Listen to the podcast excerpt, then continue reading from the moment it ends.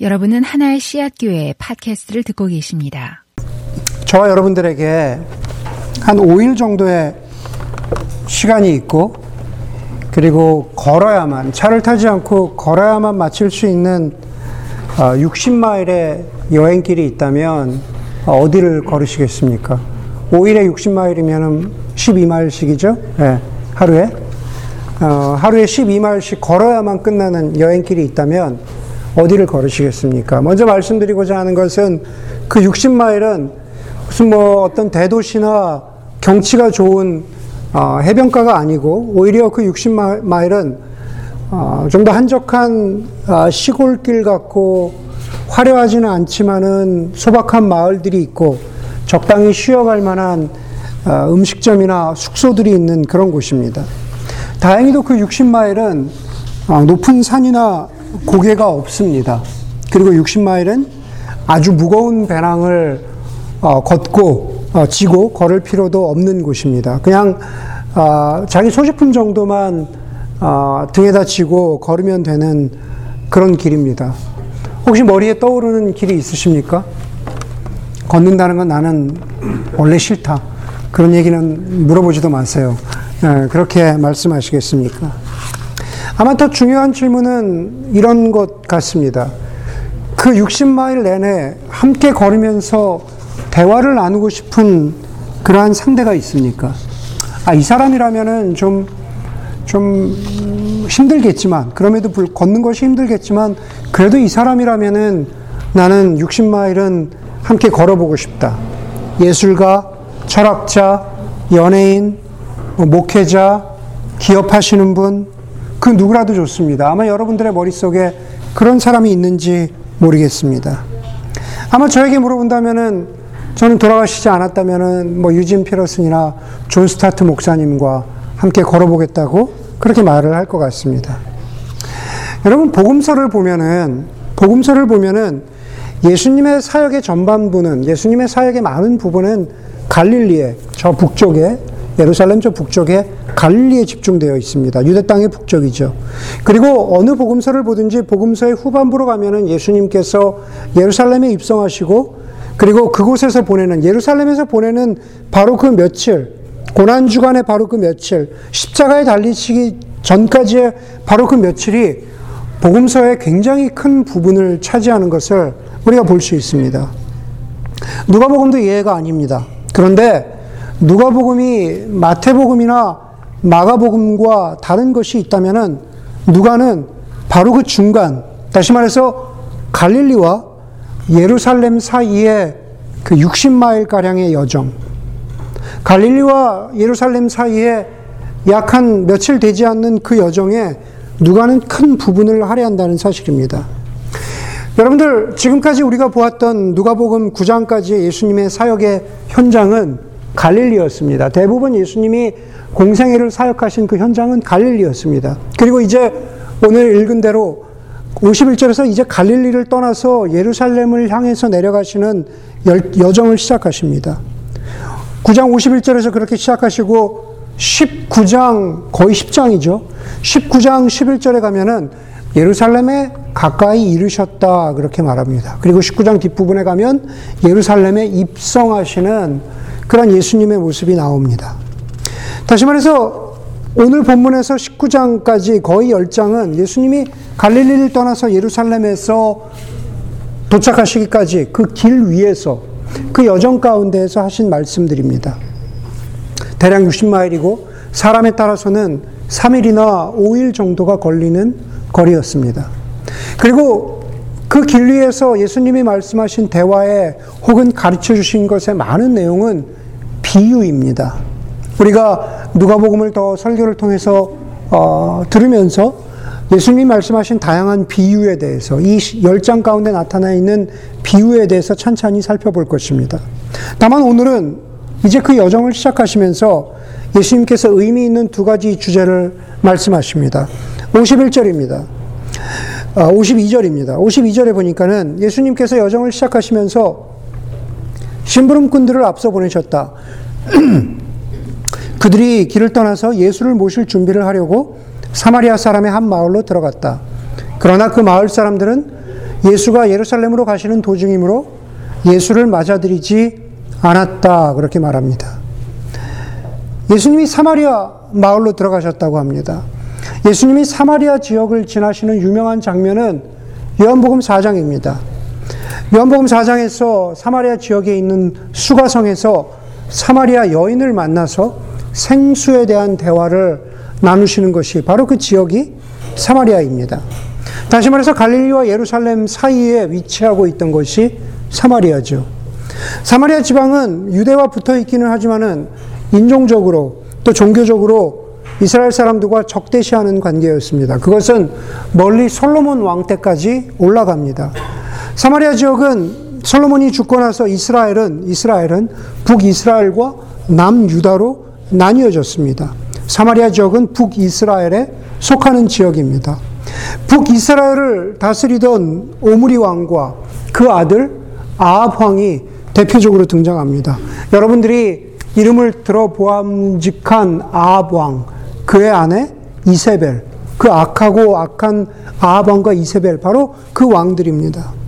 사마리아에서는 우상숭배가 심각했습니다. 그 결과로 하나님께서 북이스라엘은 BC 주전 721년에 아수르, 다시 말해서 아시리아에게 멸망하게 됩니다. 북이스라엘이 멸망했는데 멸망하고 나서 아시리아가 어, 이, 이 북이스라엘을 다스리는 정책은 혼합 정책이었습니다. 인종을 섞는 것이었습니다. 인종을 섞으면 문화가 섞이고 그리고 종교가 섞이게 됩니다.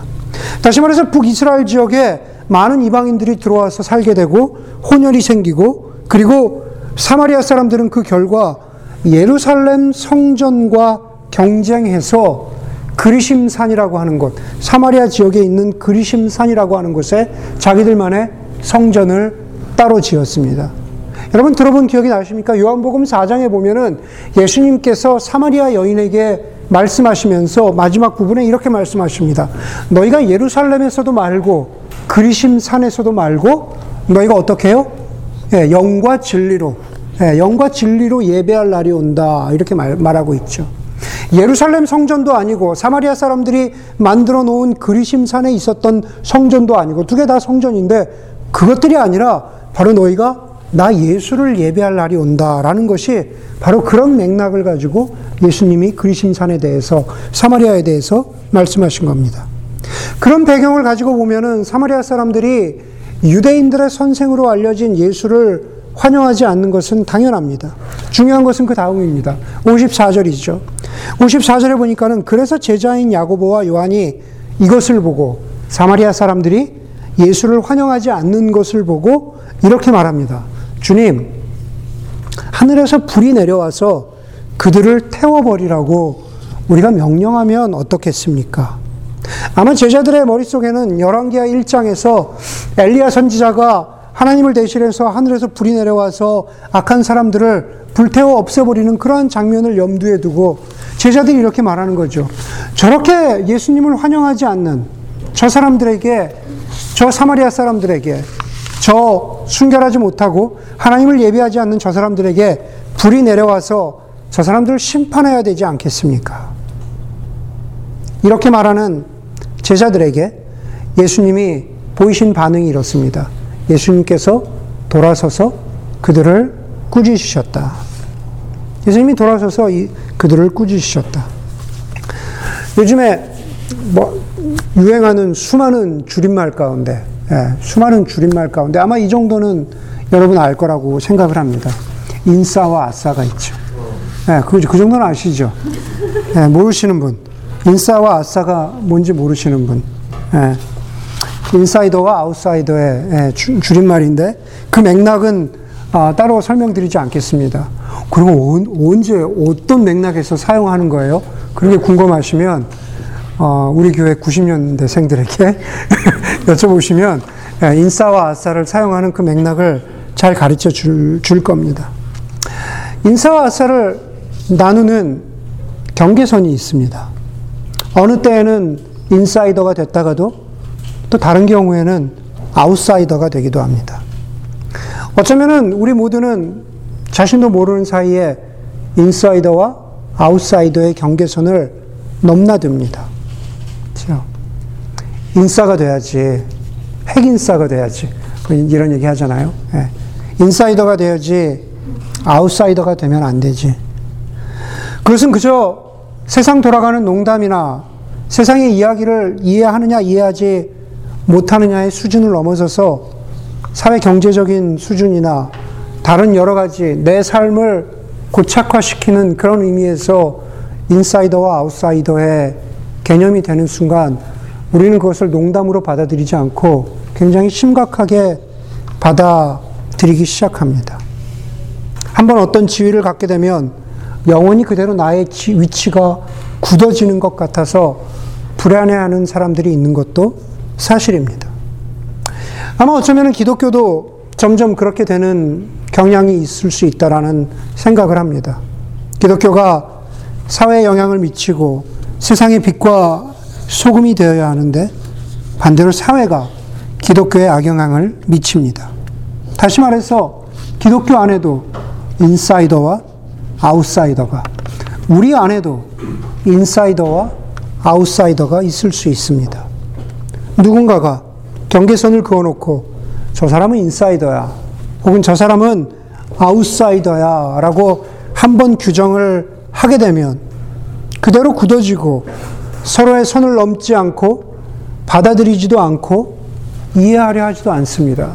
그게 사실 기독교 내에서도 지금 보여주고 있는 성향입니다. 쉽게 얘기해서 뭐 기독교 우파다, 기독교 좌파다, 여러 가지 모양으로 인사이더와 아웃사이더를 우리 나름의 기준으로, 예수님께서 말씀하시지 않은 기준인데, 우리 나름의 기준으로 경계선을 만들고 있습니다.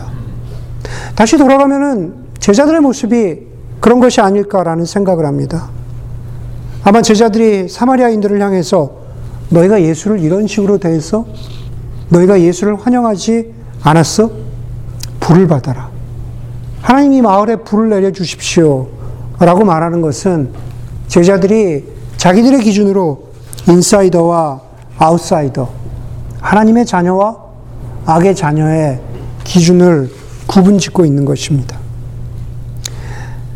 예수님이 제자들을 꾸짖으셨다는 것은 그렇게 경솔한 경계선 짓기, 그렇게 경솔하게 구분 짓기, 그렇게 경솔하게 선을 나누는 것을 주님께서 지적하신 겁니다. 그러면서 예수님이 꾸짖으셨다라는 그 말 속에는 우리를 둘러싸고 있는, 우리 모두를 둘러싸고 있는 원의 중심에는 하나님의 사랑이 있다라는 것을 다시 한번 말씀하시고 싶어 하는 겁니다. 제가 오늘 아이들에게도 설교했지만, 제가 오늘 아이들에게도 설교했지만, 하나님은 세상을 이처럼 사랑하사.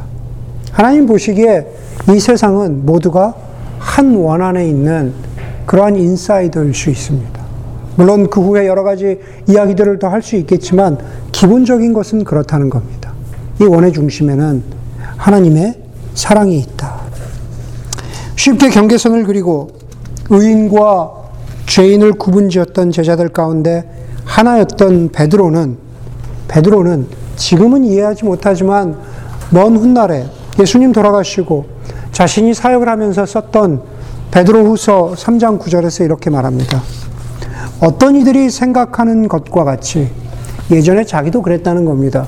베드로 자기도 어, 인사이더와 아웃사이더를 구분할 때는 자기도 그랬다는 겁니다. 어떤 이들이 생각하는 것과 같이 주님께서는 약속을 더디 지키시는 것이 아닙니다. 도리어 여러분들을 위해서 오래 참으시는 것입니다. 하나님께서는 아무도 멸망하지 않고 모두가 회개하는 데 이르기를 바라십니다. 모두가 회개하기에 이르기를 바랬던 예수 그리스도의 마음을 모르고 불이 내려달라고 말했던 그 베드로가 이제 나중에 그것을 회개하며 이렇게 말씀하고 있는 겁니다. 예수님의 본질은 사랑이시라는 것. 예수님은 사마리아인들도 사랑하시고 또 예수님은 지금 이 세상에 누구라도 사랑하시는 것. 그와 반대로 우리는 정치적이고 이념적이고 신학적인 견해와 경계선을 가지고 원의 경계선을 그립니다. 이 사람이나 이 정치인이나 이 정당이나 이 교회나 이런 목사는 아웃사이더라고 우리도 선긋기를 합니다. 그러니, 그러니, 기독교가 아닌, 기독교인이 아닌 사람들을 향해서 갖는 기독교인들의 적대감에 관해서는 말해야 무엇하겠습니까? 오늘 예수님이 말씀하신 것을 기억하면서 저는 그리스도인과 교회들이 우리에게 주어진 사랑 안에서의 책임에 대해서 좀더 절감했으면 좋겠습니다. 예수 그리스도께서 그리스도인들에게 세상의 빛과 소금이 되라는 책임을 주셨는데 그 책임을 떠받들고 있는 것은 예수 그리스도의 사랑입니다. 사랑이 우선이고 그 사랑과 더불어서 서로 대화하고 서로 반성하며 참 예수의 길로 걸어가는 것.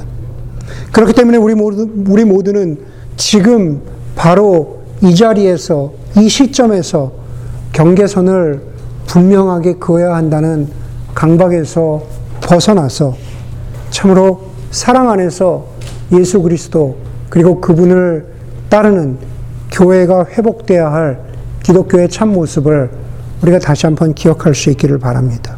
그것이 오늘 예수님이 첫 번째로 우리에게 그, 그 예루살렘으로서의 여정을 시작하시면서 주신 첫 번째 말씀입니다. 첫 말씀이 경계선을 성급하게 그리지 않는 사랑이었다면 두 번째 주제는 57절에서부터 시작합니다. 57절에 보니까는 그들이 길을 가고 있습니다. 그들이 길을 가고 있는데 어떤 사람이 예수께 말합니다. 나는 선생님이 가시는 곳이면 어디든지 따라가겠습니다. 예수께서 그에게 말씀하셨다. 여우도 굴이 있고 하늘을 나는 새도 보금자리가 있으나 인자는 머리 둘 곳이 없다. 이 같은 대화를 마태복음에서는 마태복음 8장에 기록하고 있습니다. 그리고 그곳에서 어떤 사람은 율법학자라고 마태복음에서는 율법학자라고 말합니다. 당시의 율법학자들은 자신들이 모시는 스승 랍비가 있었습니다. 아마 이 율법학자도 예외는 아니었을 겁니다. 자기의 스승이 있었다는 말이죠. 그는 자기의 스승 랍비와 이곳저곳 여러 곳을 다녔고 그때마다 가는 곳에서 대접을 잘 받았습니다. 성경 공부나 설교에서 몇 번 말씀드렸던 것처럼 당시의 랍비들은 가르칠 때 앉아서 혹은 저처럼 지금 이렇게 서서 가르치는 것이 아니라 비스듬히 누워서 머리를 기대고 대접을 받았습니다. 아마 품질이 굉장히 좋은 그 daybed 같은 거죠. Daybed 같은 곳에 누워서 머리를 기대고 그리고 그곳에서 대접을 받으면서 가르쳤습니다. 오늘 본문에서 이야기하는 선생님, 머리 둘 곳이라고 이야기하는 것은 바로 그 당시의 선생님, 그 당시의 랍비들이 머리를 기대고 있었던 Daybed 같은 것이었습니다. 이 율법학자는 예수님에게도 그런 것을 기대했습니다. 랍비이신 예수가 가는 곳마다 대접받는 장면. 그러니 그를 따라다닌다면 당연히 나도 대접을 받겠구나라는 그런 기대를 가졌던 거죠. 그건 굉장히 상식적이고 일반적인 기대였습니다. 그런데 예수님은 그에게 뭐라고 말씀하십니까? 인자는 머리 둘 곳이 없다. 나는 그렇게 대접을 받으려고 다니는 사람이 아니다. 내가 생각하는 제자도는 내가 생각하는 것과 다르다라고 이렇게 말씀하신 겁니다. 비슷한 이야기를 59절에서도 하십니다. 예수님은 또 다른 사람에게 이렇게 말씀하십니다. 나를 따라오너라. 그러나 그 사람이 말합니다. 주님, 내가 먼저 가서 아버지의 장례를 치르도록 허락하여 주십시오. 그러나 예수님께서 그에게 다시 말씀하시기를 죽은 사람들을 장사하는 일은 죽은 사람들에게 맡겨두고 너는 가서 하나님 나라를 전파하여라. 아시겠죠? 제가 주님을 따르겠지만, 주님을 따르겠지만, 우리 아버지가, 우리 부모님이 돌아가셨습니다. 가서 장례식을 치르고 와도 될까요? 액면 그대로 보면 예수님이 이렇게 말씀하시는 거죠. 가족들에게 맡겨두고, 어, 너는 장례식에 참여할 필요 없다? 가족들에게 맡겨두고, 너는 나를 따라오너라. 과연 그것을 말씀하시는 것일까? 결론부터 이야기하면은 예수 믿는 사람이라도 아무리 급한 일이라도, 아무리 중요한 일이라도, 예수 믿는 사람이라도 부모님의 장례식에 참석해야 합니다. 아무리 중요한 사역을 앞두고 있는 목회자라도, 선교사라도 부모님이 돌아가시면 장례식에 먼저 참석하는 것이 그것이 옳습니다. 제가 존경하는 목사님이 버지니아에서 목회를 하시는데 한 2주 전인가 페이스북에 어머니가 돌아가셨다는 소식을 올리셨습니다. 목사님이 그 소식을 한국의 가족으로부터 받은 날짜는 버지니아 시간으로 금요일 저녁이었습니다. 어, 자신이 목사로서 어, 주일 예배를 마쳐야 하니 한국의 가족들에게 이렇게 여쭤봤답니다. 그러면은 5일장을 해도 될까? 예, 내가 주일 예배를 마치자마자 곧바로 갈 테니 3일장 대신에 5일장을 해도 될까? 한국의 형제들에게 그렇게 다시 연락을 했더니 한국의 가족들이 이렇게 말을 하더랍니다. 한국 상황에서, 요즘 한국 상황입니다. 한국 상황에서 5일장을 하는 것은 주변 사람들에게, 문상객들에게 큰 폐를 끼치는 것이라서 5일장은 할 수가 없다. 3일장 아, 해야 된다라고 한국의 가족들이 얘기했다라는 겁니다. 그래서 목사님이 주일 예배를 앞두고 자기가 큰 고민에 빠졌는데 그것을 보고 있던 목사님의 사모님이 결단을 내리고 주일 예배를 빠지더라도 장례식에 참석하지 않으면 평생 후회할 테니 가자고 해서 곧바로 버지니아 날짜로 그 다음날 토요일 날 아, 비행기를 타고 아, 부모님 장례식에 아, 가셨다는 그러한 이야기를 올렸습니다. 여러분 장례식에 가는 게 맞습니다. 그게 상식입니다. 목회자로도 당연히 그렇게 해야 합니다. 그런데 주님께서 여기서 일반적이고 상식적인 말씀을 하시고 계시지 않습니다. 너는 나를 따라라. 너는 사역을 하고 그냥 거기 있는 가족들 보고 장례식을 치르라. 여러분, 우리가 성경에서 어떤 구절들은 그 구절들이 말하는 핵심을 읽어야 할 때가 있습니다. 문자적으로 읽지 말고. 오늘 본문 같은 구절이 바로 그런 구절입니다. 이 구절은 장례식에 참석하지 말라는 말이 아니라 그리스도인에게 세상에서 가장 소중한 것은 그리스도인에게 가장 중요한 것은 예수 그리스도를 주와 구주로 고백하고 그분을 따르며 그분을 예배하며 그분을 쫓아가는 제자의 삶이 가장 중요하다는 것을 강조하기 위해서 그렇게 말씀하신 겁니다. 비슷한 얘기가 연이어서 61절에 나옵니다. 또 다른 사람이 등장합니다. 주님, 내가 주님을 따라가겠습니다. 그러나 먼저 집안 식구들에게 작별 인사를 하게 해 주십시오. 예수께서 그에게 말씀하셨다. 누구든지 손에 쟁기를 잡고 뒤를 돌아다 보는 사람은 하나님의 나라에 합당하지 않다. 유대의 땅은 대부분이 거친 땅이라고 합니다. 그래서 농사를 지을 때 쟁기를 잡고 땅을 갈아엎고 할 때 힘을 줘야 하고 집중을 요구합니다. 앞에 있는 땅을, 거친 땅을 긁어야 하니까요. 61절은 바로 그런 말씀입니다. 쟁기를 잡으면 앞에 놓여 있는 땅을 가는데 온 힘을 쏟아야 한다. 쟁기를 잡고 뒤를 돌아다 보면 앞에 있는 땅을 가는 것이 제대로 갈리지도 않고 삐뚤게 갈릴 수 있다라는 겁니다. 힘을 줘야 하는데 뒤를 되돌아보면 여기가 제대로 갈릴 수가 없잖아요. 예, 조금만 상상해봐도 그렇잖아요. 바로 그런 얘기를 하고 있는 겁니다. 하나님 나라의 복음을 살고 예수 그리스도의 제자로서 헌신하는 그러한 삶을 살겠다고 하는 사람이 집안 식구들에게 작별을 하느라 주저주저하면서 머뭇거리고 있는 것은 쟁기를 잡고 뒤를 돌아, 보는 것과 같다고 하십니다. 아버지의 장례식과 비슷한 메시지입니다. 그러니 가족들에게 작별 인사를 하지 마라. 아니 요즘식으로 이야기하면은 그러니 가족들을 챙기는 것을 무시하고 그냥 그냥 광신도처럼 예수를 믿는 그러한 예수께 모든 것을 바치는 그러한 삶을 살아라 라고 말하는 것은 아닙니다. 예. 그러나 그러나 똑같이 아버지의 장례식과 마찬가지로 우리의 삶 가운데에서 예수 그리스도를 구주와 주로 고백하는 것보다 더 중요한 것은 없다라는 그러한 말씀입니다.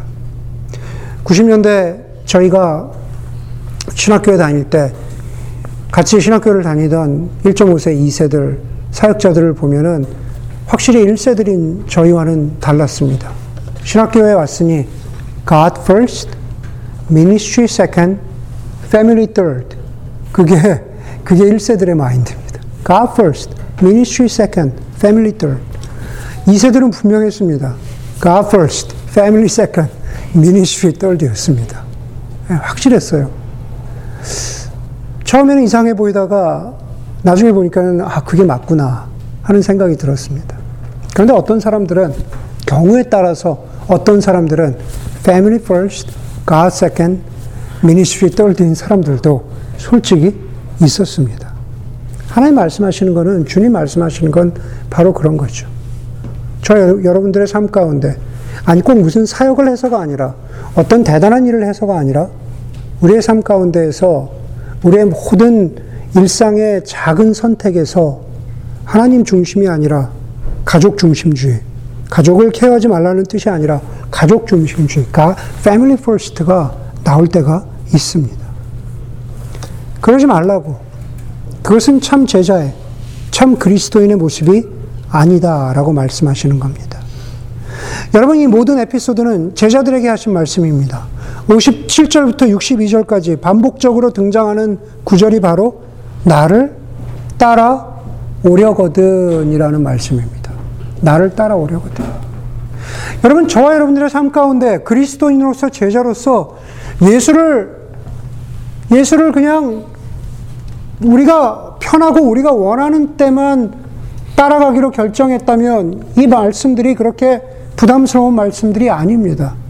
그러나 우리의 심령 가운데, 우리의 삶 가운데, 우리의 의지와 마음과 정신 가운데 내가 예수를 믿으려면 제대로 믿어야지라고 조금이라도 또 고민하고 조금이라도 생각하고 조금이라도 질문하는 사람들이 있다면은 오늘 예수님께서 말씀하신 제자도에 관한 말씀을 우리가 심각하게 받아들여야 한다는 말씀입니다. 사랑과 급진적인 제자도. 아니, 어쩌면 급진적이라고 하는 형용사가, 레디칼이라고 하는 형용사가 사실은 제자도에게, 제자도라는 단어에 붙어서는 안 되는 말일지도 모릅니다. 왜냐하면 제자도라는 말 자체는 원래가 급진적이기 때문에 그렇습니다. 사랑과 제자도. 이 두 가지가 예수님께서 갈릴리에서 예루살렘을 향하시면서 그 길 위에서 하신 말씀입니다. 요즘 피러스는 갈릴리와 예루살렘 사이의 이 여정을 주일과 주일 사이라고 했습니다. 인비틴 썬데이죠. 주일과 주일 사이라고 했습니다. 갈릴리에서 예수님께서 하나님 나라 복음을 선포하시고 치유하셨습니다. 마치 주일 같은 거죠. 마치 예배 드리는 장면 같은 겁니다. 그리고 예루살렘에서 예수님께서 고난당하시고 죽으시고 그러나 거기서 끝나지 않으시고 부활하십니다. 그것은 또 다른 영광스러운 예배와 같은 것입니다. 갈릴레에서의 예배, 그리고 예루살렘에서의 예배. 그런데, 그 사이에 바로 오늘 사마리아의 경험이 있습니다. 바로 이 사마리아의 경험은 그리스도와 교회를 따뜻하게 대해주지 않고 오히려 그리스도인과 교회를 미워하고 배척하고 혹은 그리스도인과 교회를 유혹하고 세상 가운데로 빠져들도록 그렇게 잡아당기는 세상 속의 일상과 같은 것입니다. 그런데 그 일상 속에서 그리스도인과 교회는 다시 말해서 예수 그리스도를 따르는 제자들은 무엇보다 사랑과 급진적인 제자들을 살아가라고 요구하십니다. 전부는 아니지만 전부는 아니지만 저희 교회는 비상식적인 교회의 모습과 상식적인 가르침 때문에 저희 교회로 옮겨오신 분들이 있습니다. 잘 들으세요. 네. 비상식적인 교회의 모습과 상식적인 가르침. 꼭 교회가 아니더라도 들을 수 있는 이야기가 상식적인 가르침이잖아요. 그걸 갖다가 2000년대를 지나면서 어, 미국 기독교에서 비판적으로 이렇게 표현했습니다. 어, MTD, Moralistic Therapeutic Deism. 네. 기독교의 메시지가 그냥 도덕적인 가르침이라는 거예요. Therapeutic, 그냥 치유적인 가르침이라는 것입니다. 여기서 치유적인 가르침은 예수 그리스도가 정말 우리의 영혼의 깊은 곳까지 건드리시고 우리를 upside down 바꾸시는 그런 의미의 therapeutic이 아니라 그냥 그냥 주일에 가서 30분 앉아 있으면 1시간 앉아 있으면 기분 좋아지는 그런 의미에서 테라피, 테라퓨릭한 그러한 가르침. 그런데 D가 중요하잖아요. D이즘. 하나님이 계시긴 한 것 같은데 우리와 상관없는 그런 하나님 같은 가르침. 그것을 갖다가 MTD, Moralistic Therapeutic Deism Teaching이라고 했습니다. 저희 교회는 비상식적인 교회 모습과 바로 그런 도덕적인 어디 가나 들을 수 있는 그런 그런 메시지들을 원치 않아서 저희 교회에 오신 분들이 있습니다. 여러분들 교회를 저희 교회를 어떻게 보십니까? 부족하지만 부족하지만 최소한 교회의 틀이 교회의 틀이 프레임이 상식적이 되고자 애를 썼습니다. 비상식적인 교회 모습 때문에 질리신 분들, 마음 아파하는 분들에게는 교회가 교회가 감싸고 있는 틀이 상식적이 되고자 했다라는 겁니다. 그냥 예를 들면 이런 것이죠. 저 여러분들에게 저 여러분들 어, 매달 한 번씩 교회 재정을 보고 받습니다. 예, 당연하다고 생각할지 모르겠지만 당연하지 않은 교회가 너무 많습니다. 예, 1년에 한 번 그냥 대충 넘어가는 그런 교회들이 있잖아요. 교회 재정을 투명하게 여러분들에게 공개합니다. 상식적이 되고자 하는 상식적인 틀을 만들고자 하는 한 노력이었습니다. 목회자인 저도 목회자인 저도 개척하는 첫 주부터 시작해서 지금까지 어느 교인이 얼마를 헌금하는지 모릅니다. 얘기해 주지도 않아요. 얘기해 주지도 않습니다. 네. 많은 교회들이 헌금 보고라는 이름으로 목사님께 갖다 주잖아요. 어느 교인이 얼마하고 어느 교인이 얼마하고 어느 교인이 얼마하고 매주 주잖아요. 네. 보려고 하지도 않고 알려고 하지도 않았습니다. 교회가 상식적이 되고자 했던 것. 저희, 저희 부부도, 네, 저희 부부도 교회 수양회 회비 내고 갑니다. 네, 저희 부부 교회 수양회, 네, 아마 교회 수양회 회비 내고 가는 목회자 제가 찾아보면 거의 없을 겁니다. 여러분 평소 제가 여러분들한테 뭐라고 이야기합니까? 저도 하나의 씨앗 교우 가운데, 교인 가운데 한 사람인데 하나님께서 저에게 그냥 목회자라는 소명을 주셨을 따름입니다.